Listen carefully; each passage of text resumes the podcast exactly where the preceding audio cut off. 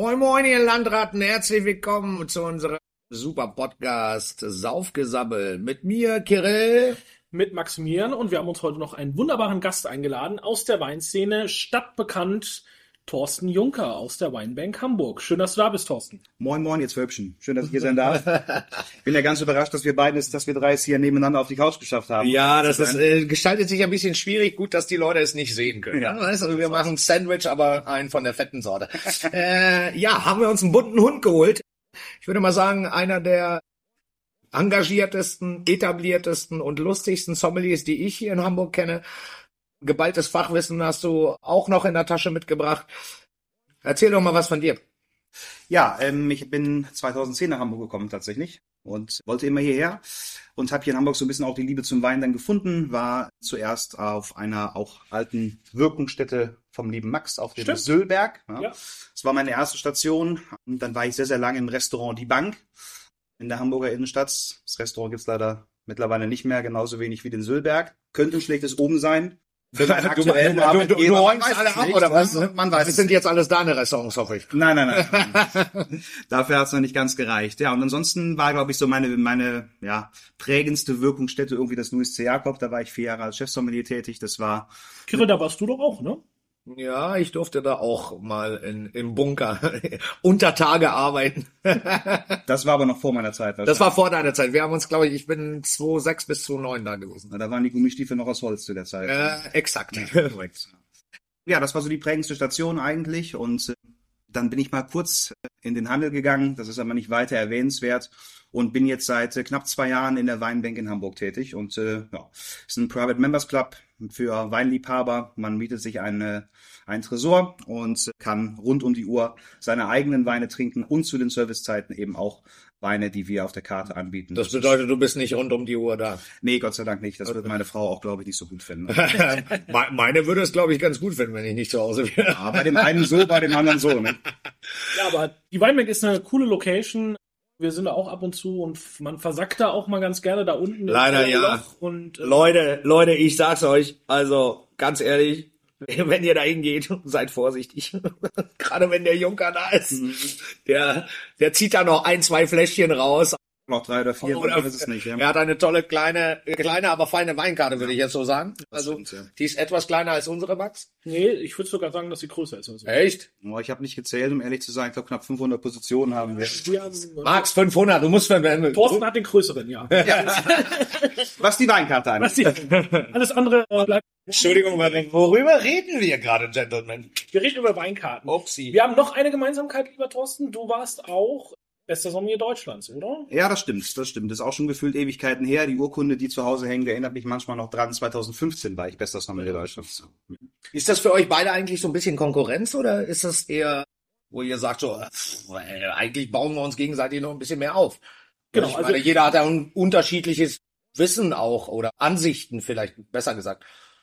Magst du Wir haben sehr ähnliche Weingeschmäcker auf jeden Fall. Wir, wir mögen beide sehr gerne Überseeweine, haben sonst auch sehr ähnliche Vorlieben, was beim Thema Wein oder auch beim Sport das Ganze. Beim, Moment, Moment, das Wort, was, welches Wort hast du gerade gesagt? Sport. Trinksport. Ah, trink. Okay, ja, vielen Dank. Und wir gucken gerne Football zusammen, aber das ist. Ah, ja, Gucksport, jetzt, äh, Trink und Gucksport. Ja, Ja, genau. Also da sind mein rechter Arm ist auch definitiv besser trainiert durch das Glasheben. Ja, zum einen das und beim Mitfiebern verbrennt man ja auch ein paar Kalorien. Also, Sehr gut. Aber das Schöne, was, glaube ich, für die ganze Hamburger Sommelier-Szene steht, bei uns gibt's keinen Neid. Also keiner ist neidisch auf den anderen, wenn's, wenn Erfolge oder Auszeichnungen eintrudeln. Man gratuliert sich, man besucht sich gegenseitig, also und man unterstützt sich. Also Thorsten ist ja auch ein großer Unterstützer für mich jetzt in der Vorbereitung auf die Sommelier-Weltmeisterschaft, aber auch für andere Wettbewerbe oder Prüfungen haben wir schon immer eigentlich zusammen was gemacht oder auch als Marc Almert noch in Hamburg war, haben wir immer zusammen trainiert. Und wir hatten ja mal so einen kleinen Run, der ist jetzt leider gebrochen worden, aber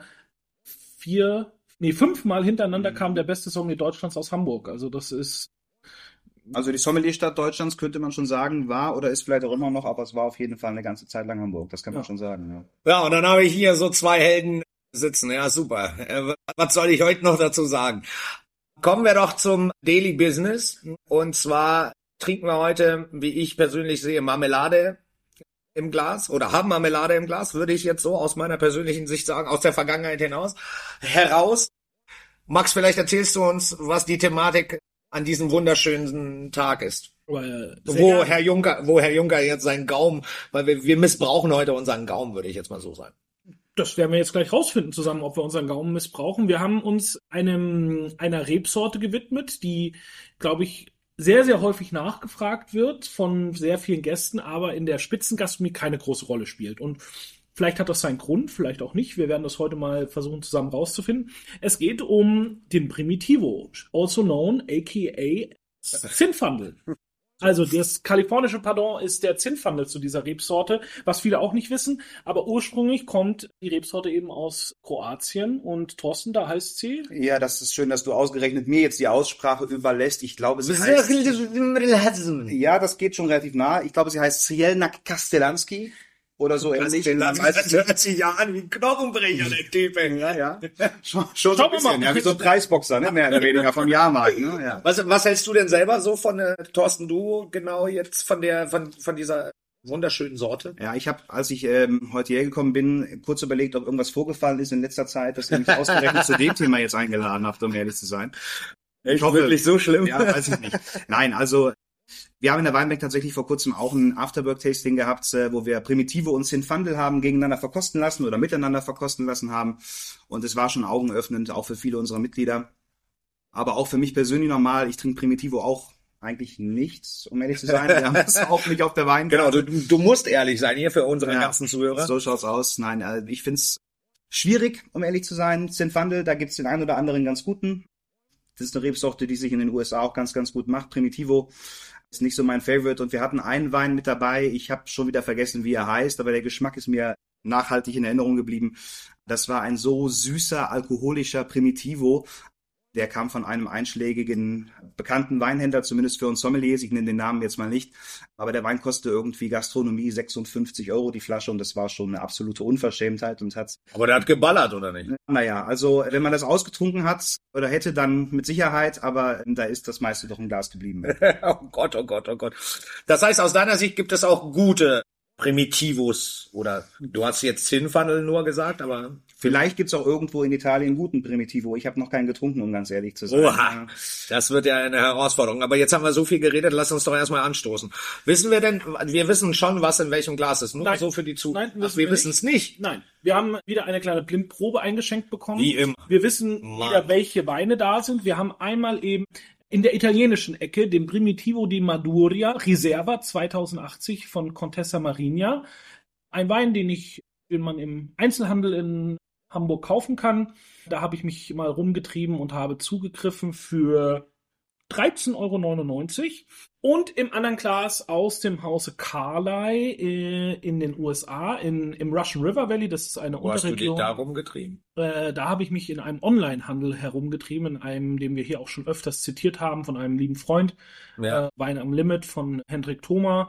Ein wunderbares Produkt. Zinfandel 2018. Papera Range ist der Weinberg. Und das Ganze kommt aus Sonoma. Oder wie die Italiener sagen würden, das Tal der vielen Monde. Du grüne Neune, das Tal der vielen Monde. Das sehe ich danach, wenn ich das getrunken habe, sehe ich ja auch die vielen Monde. Ist es dann, ist es gewollt? Es könnte eher sein, dass du einen Mond wahrscheinlich mehrmals siehst oder so. Ja. Da war, weißt du, es gibt auch diesen geilen Spruch, weißt du, ihr Optiker bringt ihr, nee, Ka äh, Karotten verbessern, das Sehvermögen, Wein verdoppelt ist. So, dementsprechend. äh, Ja, das Prost. Ja, ja, also, Also wir nehmen das, äh, wir haben zwei Gläser vor uns, wir haben jetzt mit dem linken Glas einmal angestoßen, nehmen eine kleine Nase, nehmen einen kleinen Schluck. Es ist Rotwein. Es ist sehr intensiv, es ist sehr fruchtig, es hat viel Würze mit dabei. Eigentlich eine ganz angenehme Säure. Dann lass uns auch mit dem zweiten Glas auch einmal anstoßen. Gleiche Bedingungen für alle. Cheers. schön. Mhm. Der viel Holz. Boah. Ja, aber der ist aber bumsi. Viel Holz, viel, viel, viel Primärfrucht, also viel so dieses, ja, marmeladige Blaubeer, das ist so richtig so Blaubeermarmelade, viel, viel Brombeere. Das ist super konzentriert. Das haben sie irgendwie beide, aber beim einen ist es, im linken Glas ist es etwas charmanter, weil du einfach eine geile Säure dazu hast. Das finde ich, ist bei diesem Rotwein, glaube ich, das, das Ausschlaggebende. Und der rechte wirkt doch sehr voluminös und äh, moppelig. Ja, Ja, und vor allen Dingen süß, nicht? Also, Direkt, direkte Zwischenfrage an dich, äh, Thorsten. Was würdest du zu dem Rechten essen? Was ich Zu dem rechten Wein. Zu dem rechten, ja. Also ich muss ganz ehrlich sagen, so gut gefällt mir der rechte Wein jetzt nicht. Deswegen weiß ich gar nicht überhaupt, was ich dazu essen möchte, weil ich möchte es, glaube ich, gar nicht trinken, wenn ich das mal so vorweg Das steht jetzt hier nicht zur Debatte. Na gut, Ja, okay. du musst beantworten, was du dazu essen willst. Gute Frage. Wahrscheinlich passt ganz gut irgendwie vielleicht so ein etwas kräftigeres Pastagericht oder sowas. Vielleicht auch so eine schöne Bolognese, nicht? Was die Süße so ein bisschen mit aufgreift. Wirklich? Der Ja. Wein nicht mehr wert Nee. als eine Bolognese? Ja, vielleicht sollte die Bolognese auch eher aus dem aus der Mikrowelle kommen, man weiß es nicht. Also, ähm, wollen wir mal nicht schlechter machen, nicht, dass ich mich nachher hier um Kopf und Kragen rede und das ist doch der Zinnfandel, aber ähm, Ich glaube nee, nicht. nee, ich glaube es auch Ich, nicht. ich glaube, wir sind uns alle drei einig, dass es nicht der Zinnfandel ist. Aber woran machen wir das fest? Also ich glaube, das Ausschlaggebende ist, was Thorsten gerade schon gesagt hat, die Süße in dem rechten Wein. Und ich, ich finde, ich habe links einfach viel, viel mehr Komplexität, sehr viel mehr Säure. Es ist, der Wein hat genauso Power wie der andere auch, aber es ist viel, viel angenehmer zum Trinken. Ja, also es ist äh, ein Allermann, Allerweltswein, verdammt. Und ich glaube, also ich kann das aus meiner Geschichte, als ich äh, in der Lehre noch war zum Koch, habe ich immer sehr gerne Primitivo getrunken, weil das so unkompliziert war und sehr, mir immer geschmeckt hat. Und da habe ich mir immer so eine Pulle und daran erinnert mich der rechte Wein. Der der linke ist tatsächlich eher filigraner auch und und auch ja, wie soll ich sagen, hat viel mehr Facetten auch im Nachgang. Und dementsprechend kann ich nur dazu sagen, äh, da sind wir uns alle drei einig, dass der rechte nicht der Zinnfandel ist, oder? Gott sei Dank, es wird- es wird wir, wir kriegen wird Gott sei Dank ein Nicken aus dem Off. Aber noch mal Glück gehabt. Glück gehabt. Nein, also da im Recht, dann, Thorsten, vielleicht tauschst du mal die Flaschen, dann Mhm. haben wir sie auch richtig rumstehen. Psychologisch auch dahingestellt, ne? So einmal so, ja, hier Verwirrung. Was war, aber Max, warte ganz kurz, lass uns mal kurz beim Essen. Thorsten würde eine kräftige Pasta zum rechten essen, zum rechten Wein und was würdest du zum linken servieren wollen? Zum Linken, da hätte ich richtig Lust auf so ein richtig intensiv gekochtes Wildschweingulasch. Also so mit Wild, Oh. mit Ich wäre beim Reh oder Hirsch oder so. Ich Ja, also, aber schon Gulasch. Also nichts rosa gebratenes oder so, weil dafür ist der Wein zu mächtig. Schön ein tolles Schmorgericht oder so eine geschmorte Wildschweinkeule. Glaubst du nicht, dass da, wenn du was kurzgebratenes machst und dazu eine richtig schöne, kräftige Wildschü, also wirklich so eine, so wie ich sie immer gerne koche, wirklich weit runter reduziert mit super viel Power, könnte er doch mitkommen, oder wäre das für Könnte dich? er sicherlich auch, aber ich mag bei rosa gebratenem Fleisch eher ein bisschen elegantere Weine, ein bisschen filigranere. Da wenn wir jetzt in Kalifornien wären, würde ich dann vielleicht eher zu einem tollen, eleganten Cabernet Sauvignon aus Napa oder so greifen. Mhm. Und hier, das ist für mich, da will ich, weißt du, ähnlich, wir haben jetzt auch hier so eine kleine Bowl stehen mit ein bisschen was zu essen. Ich will da mit dem Löffel reingehen, so ein Gulasch, ein bisschen Spätzle, so Haselnussspätzle oder so dazu und das einfach in mich reinschaufeln und dann mit dem Rotwein runterspülen. Würde einer von euch sagen, wir könnten auch zu einem von den Weinen auch einen Fisch machen? Also zum Rechten auf keinen Fall, um ehrlich zu sein. Bei dem Linken wird es auch schwierig. Ne? Bei der letzten Weltmeisterschaft gab es ja eine ähnliche Aufgabe. Ich glaube, da war der Wein jetzt nicht ganz so plakativ intensiv, aber da ging es auch darum, zu einer, was war's denn, Max? Das war bei der Europameisterschaft, das war also eine Seezunge Müllerin und solltest du einen Wein servieren und es gab aber, es lagen auf dem Tisch nur fünf Rotweine und einer war fetter als der andere. Und dann hast du einfach halt den ältesten genommen, äh, das war dann 2007er, ich glaube Masla Blana von Torres aus dem Penedès, also ein eleganter Cabernet Sauvignon, der dann über die Reife einfach schon seine Power so ein bisschen abgebaut hat. Und also Fisch, das es gibt Fischgänge, die mit Rotwein wunderbar harmonieren, aber es hängt natürlich so ein bisschen vom Rotwein ab. Was man vielleicht machen könnte, wäre, ich stelle mir jetzt gerade so einen Seeteufel vielleicht vor, den wir anbraten und dann so ein, so ein intensives Tomatensuppe, wo du so mit Oliven arbeitest, wo du, also Mhm. wenn du so ein mediterran, dann könnte das, glaube ich, auch ein Fisch. Ich finde aber auch das, was du heute hier gezaubert hast, Kirill, auch nicht so schlecht dazu, weil du hast so ein bisschen Schärfe, du hast, du hast hier ein bisschen Pulpo, der hat auch so eine feine Röstaromatik bekommen in der Pfanne, schön Zwiebelchen mit dabei. Genau, das ist eine Zwiebel Vinaigrette tatsächlich am Ende. Aber das, ich muss sagen, mit dem Rechten ist es schwierig, auch trotz der Power im Gericht. Es, ich habe es auch sehr würzig gemacht, auch bewusst würzig gemacht, weil für mich persönlich im Primitivo immer sehr viel Restsüße ist. Also der ist immer sehr, und dann braucht man immer so eine Balance. Und die Schärfe, das passt wiederum mit dem Zinnfandel, die Schärfe, das nimmt er gut mit. Das sehe ich auch. So ein Pulpo. Pulpo zählt für mich auch zu Fischgerichten. Also eine Seezunge sehe ich hier nicht. Das, egal wie viel Speck du da drauf machst, also du kannst auch Speck essen, aber eine Seezunge sehe ich hier nicht. Die, die Frage ist, äh, haben wir denn solche Weine auf der Karte? Wir haben tatsächlich den linken auf der Karte, jetzt gerade ausverkauft, aber Nur, nur immer ganz wieder da. Zwischenfrage an dich, äh, Thorsten. Hast du auch solche Weine auf der Karte? Den Zinfandel haben wir auch Hast du auch? Karte. Ja. Ist- mein Gott. Ja. Aber den Primitivo, das sind ja wirklich Weine, die mich schon von der von der Herangehensweise des Winemakings stört. Also du hast sehr viel. Warum? Aber Moment, für die Zuhörer, was ist, warum? Wa- Was macht den, äh, was machen die in Italien anders als die beim Zirnpfanne? Der größte Faktor, und ich glaube, da gibt Thorsten mir recht, ist dieses Thema Restzucker. Wir Mhm. reden jetzt hier, Okay. bei, ich habe es rausgesucht, wir reden jetzt bei diesem Primitivo, den wir im Glas haben, über 10 Gramm Restzucker. Somit reden wir über einen halbtrockenen Wein. Wir reden nicht mehr über einen trockenen Wein. Doch, als trockener verkauft, oder nicht? Oder In dem Laden, in dem ich war, stand stock, trocken. stock, stocktrocken? stand trocken am Regal. Im Internet steht tatsächlich halbtrocken. Und Mhm. äh, vom Weingesetz her muss es halbtrocken sein, weil trocken nur bis 9 Gramm Restzucker In Deutschland aber, in, oder? nee, das ist EU-Gesetz. EU, okay. zusätzlich ist. Und es gibt Primitivos mit deutlich mehr Restzucker. Also ich habe schon welche auch im Glas gehabt mit um die 30 Gramm Restzucker, 20 Gramm Restzucker. Dazu dann extrem hohen Alkohol. Also ich habe immer das Gefühl, wenn ich so ein Primitivo auch in der Verkostung oder so habe, ich laufe danach mit so einem Geweih aus, aus der... Das habe ich immer am nächsten Morgen. Komme ich durch keine Tür durch. Genau, und das hat halt meiner Meinung nach viel mit dem Zucker zu tun, mit dem hohen Alkohol, obwohl man sagen muss, dass der amerikanische Wein jetzt hier in unserer Verkostung ein halbes Prozentpunkt mehr Alkohol hat. Und wie viel Restzucker, weißt du das? Unter zwei Gramm.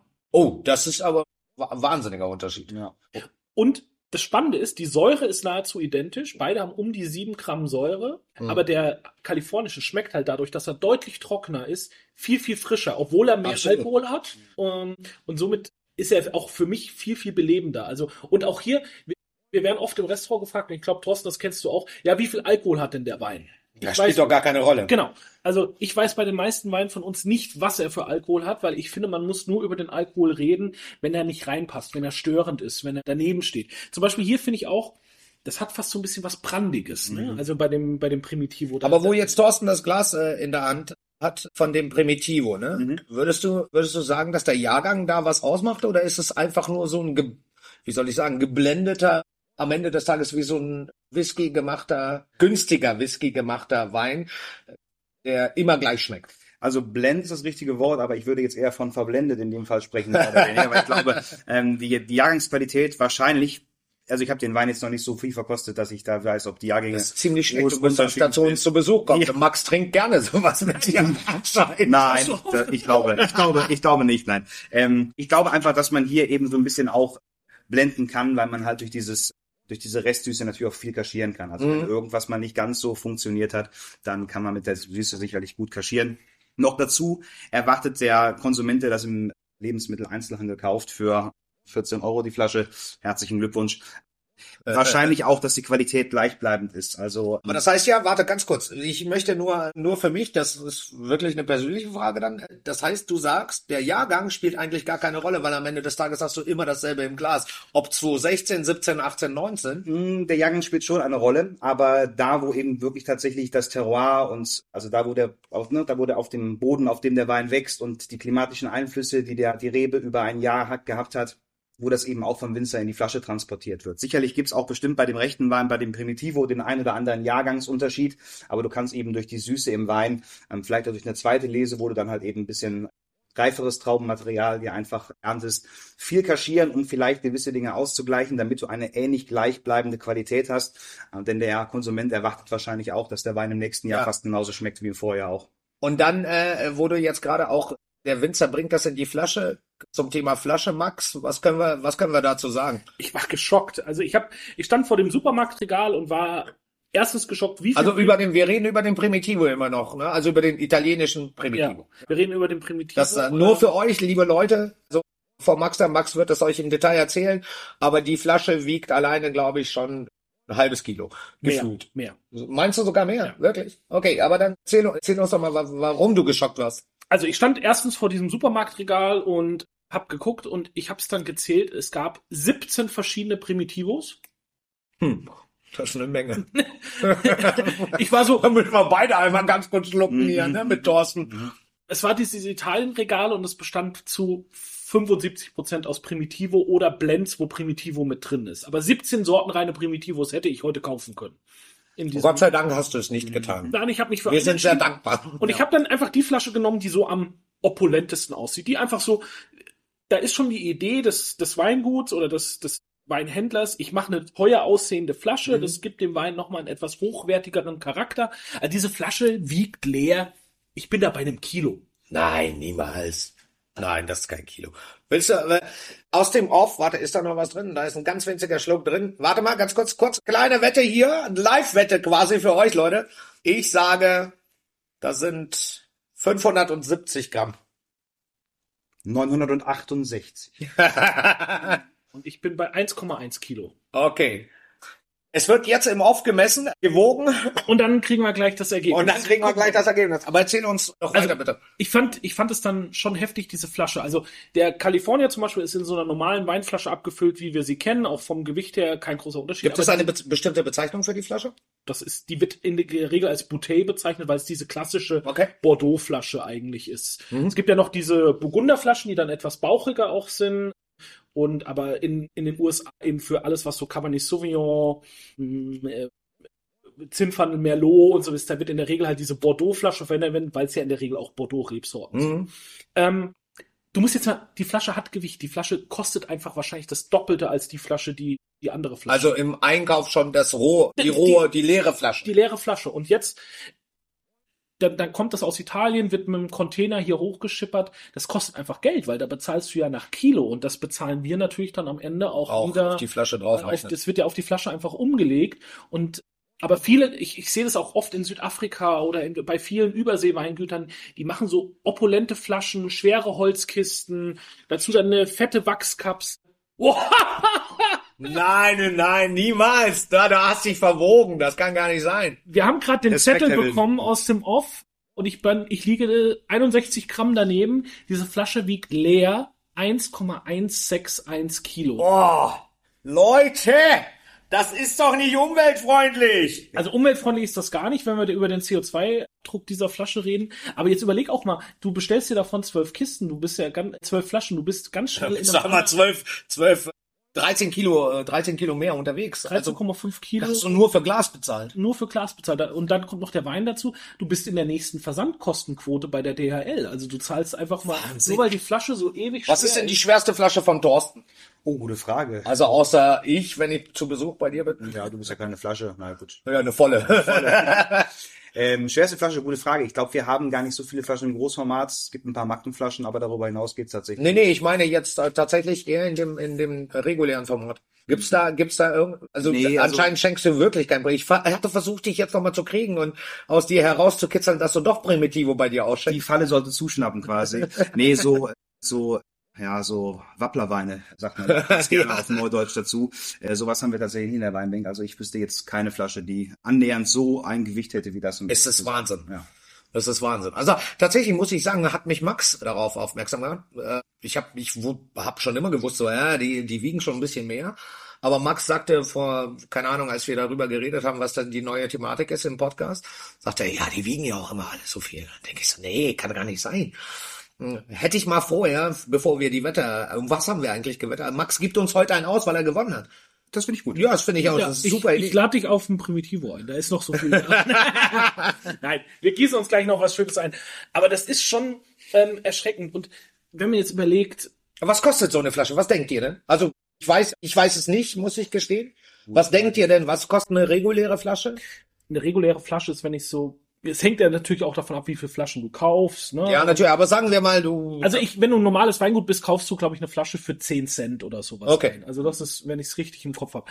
Und so eine Flasche kostet, würde ich jetzt sagen, vom, vom Gefühl her, bestimmt 25 Cent oder mhm. sowas. Also. Aber es ist ja nicht notwendig, so eine Flasche, so eine dicke Flasche zu kommen. Wir haben keinen Druck drauf. Wir, wir sind ja nicht beim Champagner. Nein. Es geht einfach nur rein, um das suggerieren einfach. Es soll, es soll im Supermarkt, wenn es im Regal steht, suggerieren, Flasche, dann ist da so eine große 1,4 drauf, ein modernes Etikett. Es soll einfach nur ansprechend wirken und der Gast assoziiert mit einer schweren, opulenten Flasche einen schweren, hochwertigen Rotwein. Also das ist so ein Mindset, was bei, was ich immer wieder feststelle bei, beim Privatkunden, dass das genauso funktioniert. Und das hat bestimmt irgendeine Marketingagentur oder irgendeine Wirtschaftsagentur hat das analysiert. Mach eine dicke Flasche, kannst du eine Euro, kannst einen Euro mehr nehmen. Das ist mal super. Verkaufst, verkaufst umso mehr. Also das ist, glaube ich, schon wirklich ganz bewusst die Entscheidung dafür. Das heißt, du würdest, wenn du im Supermarkt stehen würdest, würdest du eher die dickere Flasche meiden?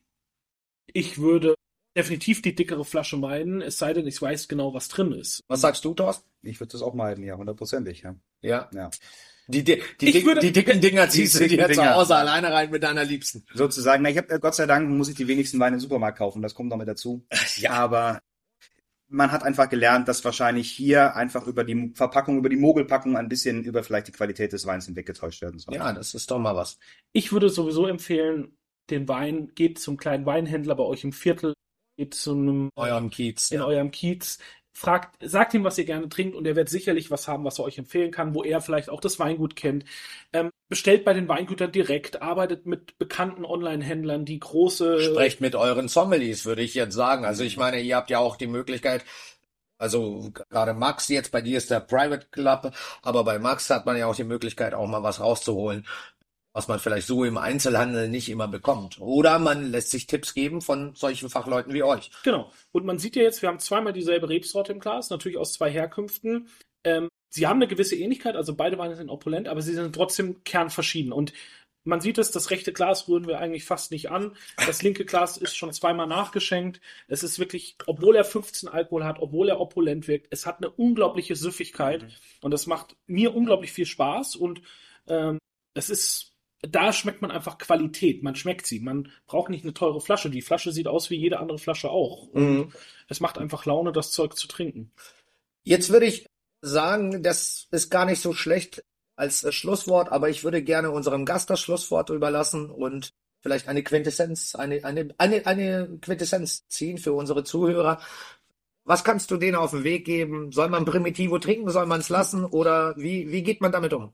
Davon ausgehend, dass man ja sagt, dass Primitivo angeblich der Wein war, den Jesus an seinem letzten Abendmahl getrunken hat. Also zumindest arme ein Sau, Wein, ja. ja, das Scheiß Zeug gesoffen. Dann noch mehr Leid tatsächlich, ja.